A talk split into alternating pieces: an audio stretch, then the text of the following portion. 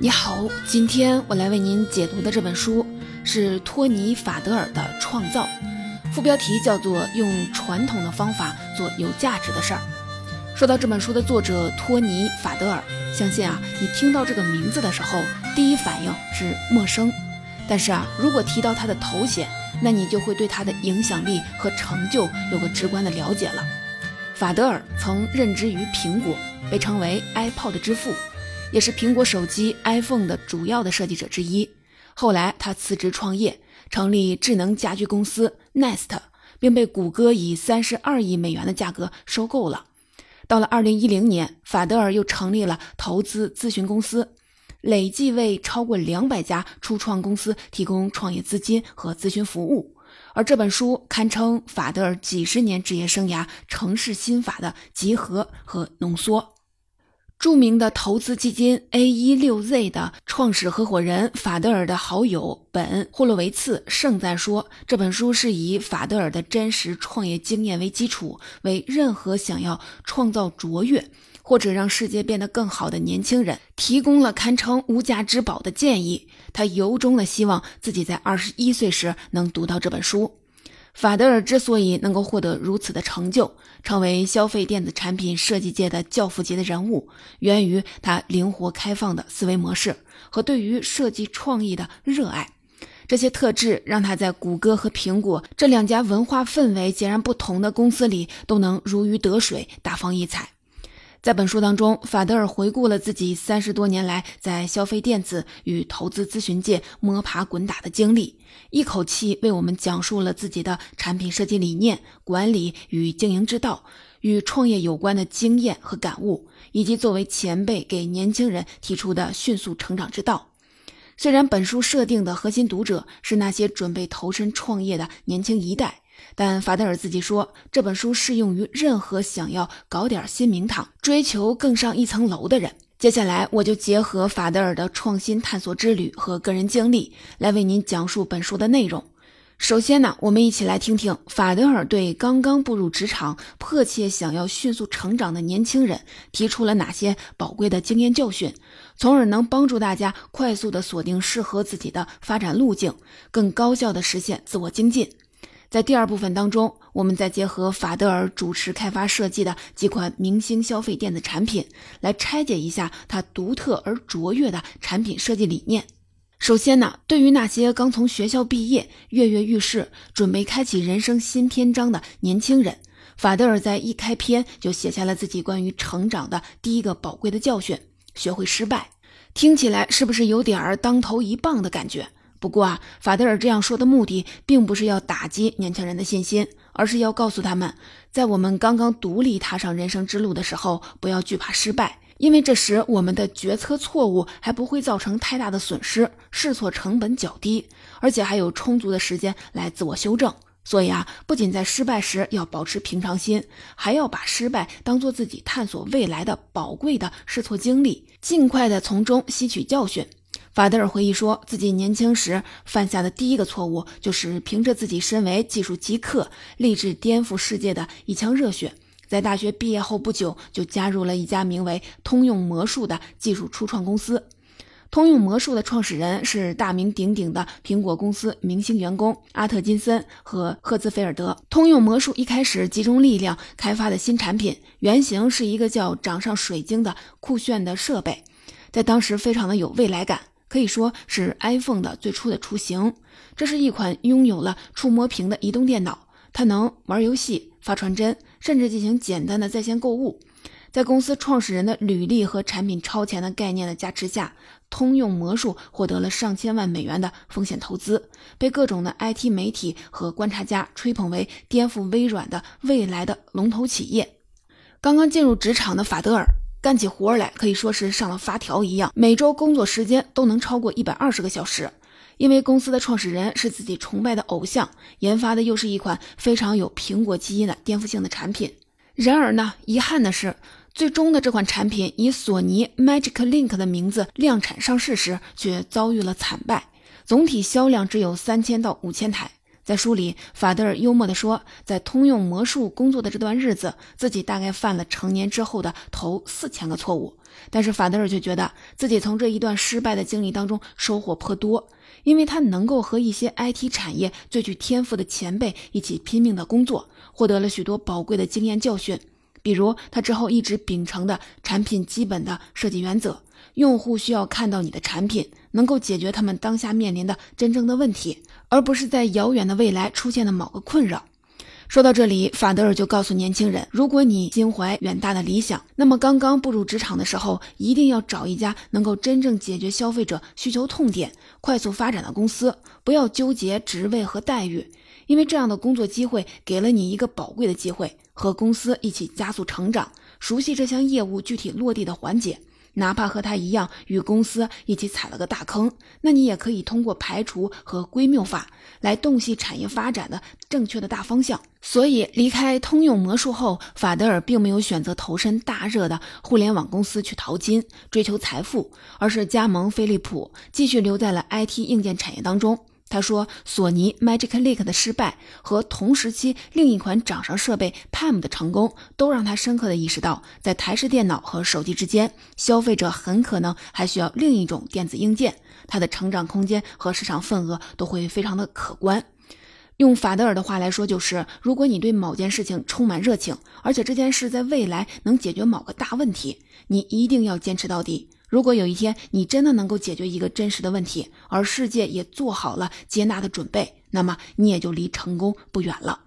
所以啊，法德尔在飞利浦继续的坚持自己痴迷的事情，就是参与电子产品设计的全过程，从硬件到软件，从工业美学设计到网络适配，这些宝贵的经验，在法德尔后来被苹果找去研发 iPod 的时候，都派上了用场。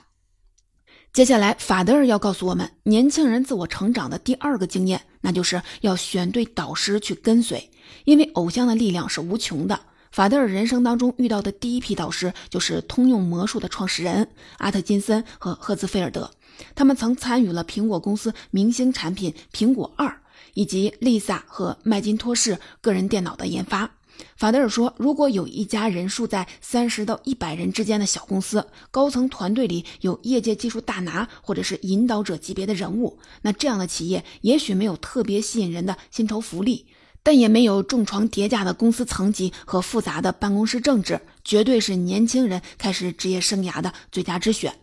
当然了，并不是所有的人都能幸运的在自己的职业生涯的初期和这样的行业领袖或者是巨擘共事，那该怎么办呢？”法德尔给出的答案简单的令人吃惊，但实践起来却很有难度。那就是去收集信息，利用社交媒体等等一切的渠道，去关注那些在你这个感兴趣的领域当中出类拔萃的精英和开创者，然后克服自己的羞耻心，向他们提出困扰你的专业问题，或者分享你自己的小创新和发现。在本书当中，法德尔以自己为例，现身说法。说自己也很可能会忽视社交媒体或者是邮箱当中的陌生人的来信，但是如果有一个人，哪怕他名不见经传，但他和自己身处同一个行业，而且还持续不断的和自己分享有质量的信息和洞见，那自己也会重视起来，和他建立固定的联系，甚至为他写推荐信，或者是提供一个工作岗位。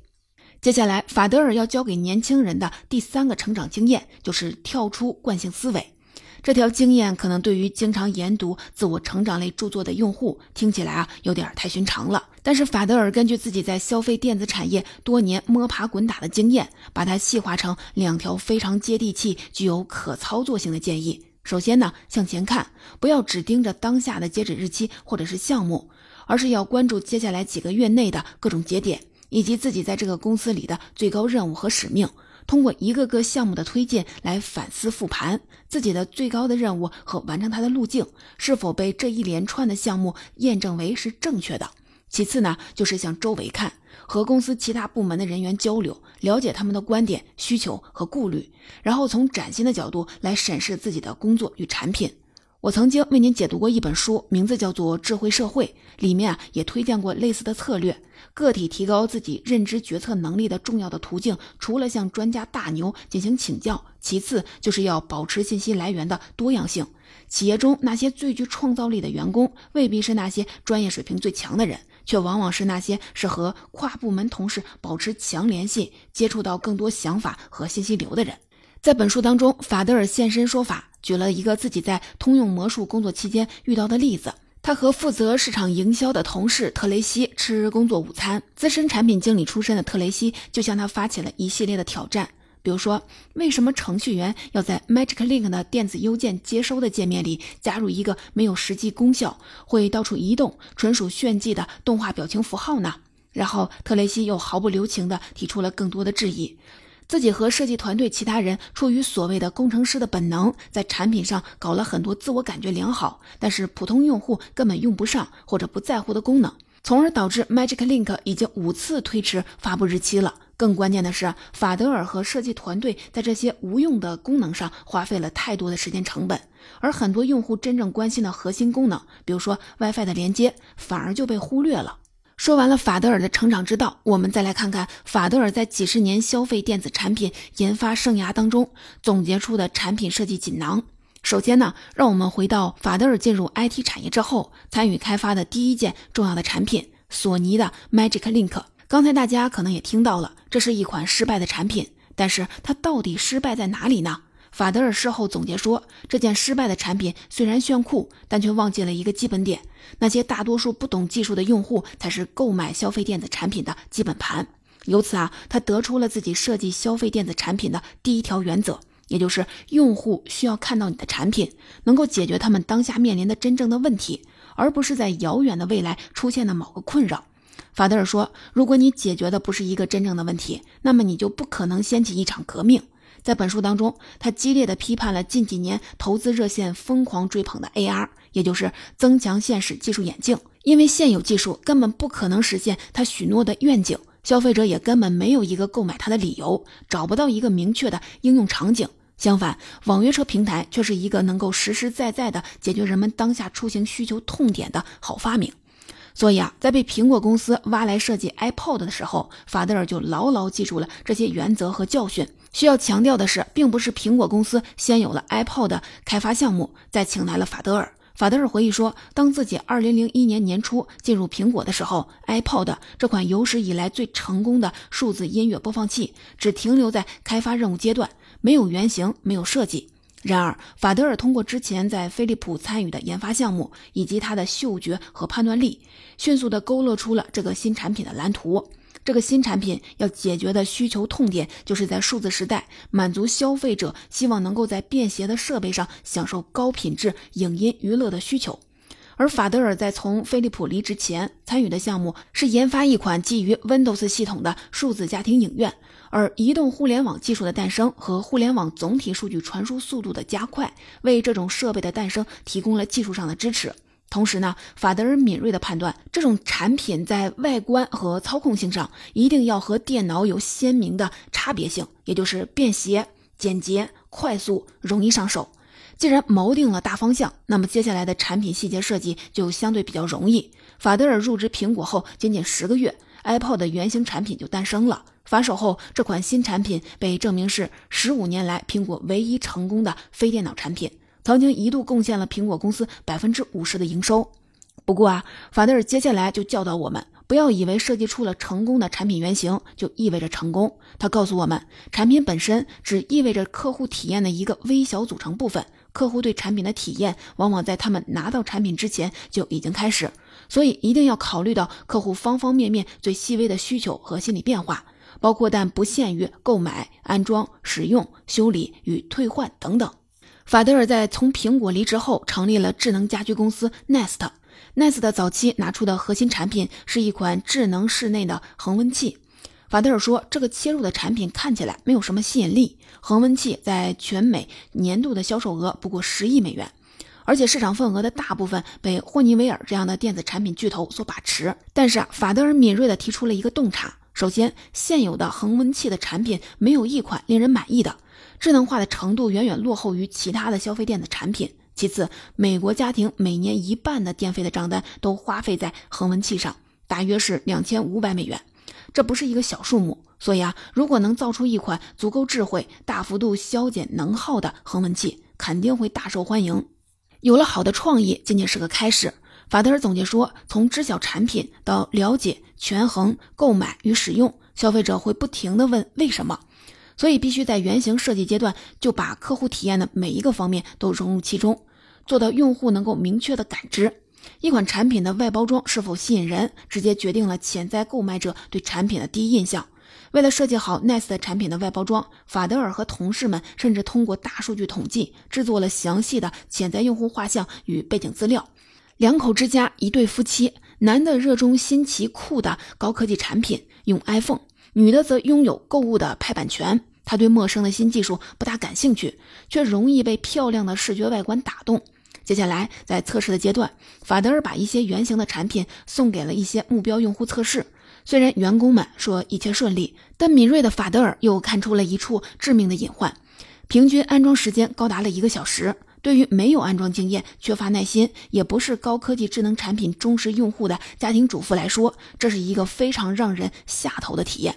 经过复盘，法德尔发现了问题所在。因为安装恒温器需要各种工具，而普通的家庭往往并不能准备齐全，所以找工具、借工具，平均就要花掉了半个小时左右的时间。那怎么办呢？法德尔提出了一个好主意，在每个恒温器的包装里附赠一把设计优良的螺丝刀，并配备了四种不同的刀头，光靠它就能基本的完成整个安装流程。法德尔在书里说，光凭这一把小小的螺丝刀，Nice 的品牌就和用户建立起了长久的联系，时间甚至超过了产品的生命周期。哪怕恒温器因为产品的寿命已经被用户废弃，但每当用户打开了工具箱，想用螺丝刀干点什么家务杂活的时候，他们心中就会激发一种和 Nice 的品牌相联系的感觉。这把螺丝刀如此之成功，以至于 Nice 的公司前台上放的不是待客的糖果，而是一把螺丝刀。法德尔表示，这个小小的工具浓缩了自己理想当中产品用户体验：周到、优雅、耐久，而且用途广泛。当然了，产品体验的核心依旧是产品在使用时的感觉。在研发的阶段，Nice 的员工都在集中精力的打磨恒温器的外观设计、颜色、材料等等。然而，经验老道的法德尔却一针见血地指出，他们疏漏了一个至关重要的部分，那就是安装在手机上的恒温器的操控的程序。在移动互联网时代，手机越来越成为大家操控一切智能设备的中台。控制 APP 是用户和这台设备进行互动连接的入口级的媒介，使用频率非常高。如果它的使用体验不好，那么硬件本身功能再出色也会大打折扣。在书中，法德尔做出了一个精确量化计算：恒温器的手机或者是电脑控制 App，它的用户体验权重高达了百分之七十。接下来，法德尔把话题转移到了如何讲好产品故事这个点上。法德尔说，讲好产品故事也要从用户对自己追问的那几个为什么为构思出发点。所以，一个优秀的产品故事应该包含了三个要素：感性素材、理性素材兼备，把复杂的概念简单化，以及提醒用户自己的产品能够解决一些现实而紧迫的问题。法德尔特地的提醒我们。初次接触自己产品的用户肯定不会从你的角度来理解产品，所以你的故事必须以“为什么”来开头，而不是滔滔不绝地描述你的产品是什么。当然了，关于产品故事最经典的案例，莫过于2007年苹果新产品发布会上，乔布斯对于初代的 iPhone 的介绍。在说完开场白之后，乔布斯就表示，苹果正在致力于解决全球手机用户苦恼的问题：现存的智能手机还是非智能手机。都各自的有这样那样的瑕疵。随后呢，乔布斯宣布，苹果即将推出三样新产品：一个全新的宽屏 iPod，一台革命性的智能手机，以及一台全新的互联网通信设备。然后再揭晓答案，这三大功能都被聚合在了一台设备，也就是 iPhone 里。法德尔说，他把乔布斯这种天赋命名为“怀疑病毒”，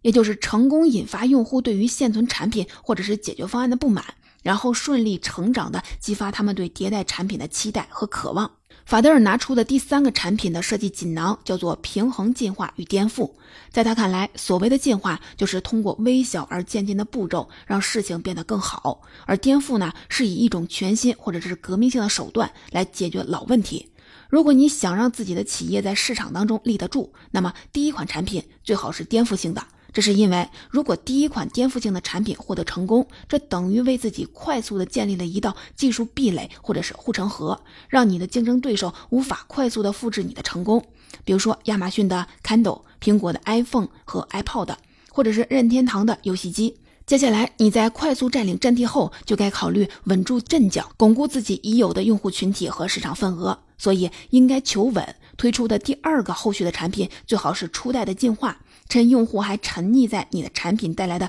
颠覆性的体验当中，赶紧的修正它的缺陷，确保用户对你的满意度不会出现断崖式的下跌。基于这个案例，法德尔在书中给我们总结出了许多雄心勃勃的颠覆性的产品最终翻车的原因。首先，开发者会沾沾自喜，陶醉于自己的产品中那些颠覆性的部分，而忘记了它不过是用户一系列体验环节当中的一部分。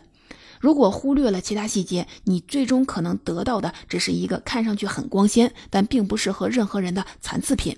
法德尔参与开发的索尼 Magic Link 就是一个经典的案例。其次，你很可能会在研发当中发现，要实现你最初的颠覆性的构想，技术门槛太高，或者成本太高昂，所以很多人被迫做出了妥协，结果直接导致自己的产品问世后失去了它最大的优势，变成了一款毫无亮点的产品，难以形成与竞品区分开的辨识度。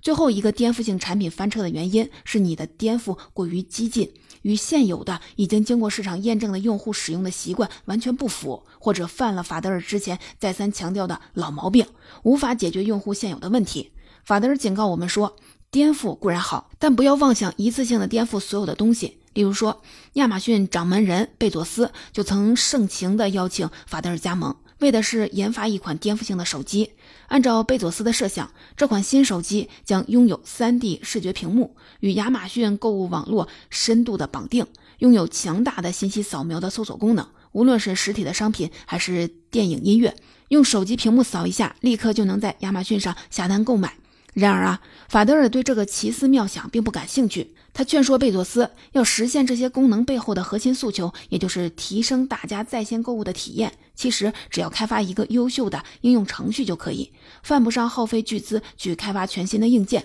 因为智能手机用户已经对现有的产品设计基本满意。要想在这种情况下搞出一款颠覆性的硬件，彻底改变用户的使用习惯是非常危险的。结果，贝佐斯并没有听从法德尔的劝告。最终，亚马逊虽然固执己见，推出了自己的手机费尔凤，但它却是一款失败的产品。反过来，法德尔主持开发的第一代 iPod 就采取了稳扎稳打的策略。虽然苹果已经基本做好了 iTunes 音乐商店的设计和架构，但依旧没有选择在 iPod 第一代上市时同步上线。这是因为法德尔坚持认为，iPod 产品本身所做的颠覆已经够多了。当时的用户还没有形成通过在线音乐商店付费购买音乐或者是电影的习惯。对于他们来说，把自己现有的 CD 或者是电脑硬盘里的 MP3 的数字音乐传输到 iPod 里，享受那种口袋里揣着一千首歌的感觉，已经是非常美妙了。总结这本《创造用非传统的方式做有价值的事儿》的基本内容，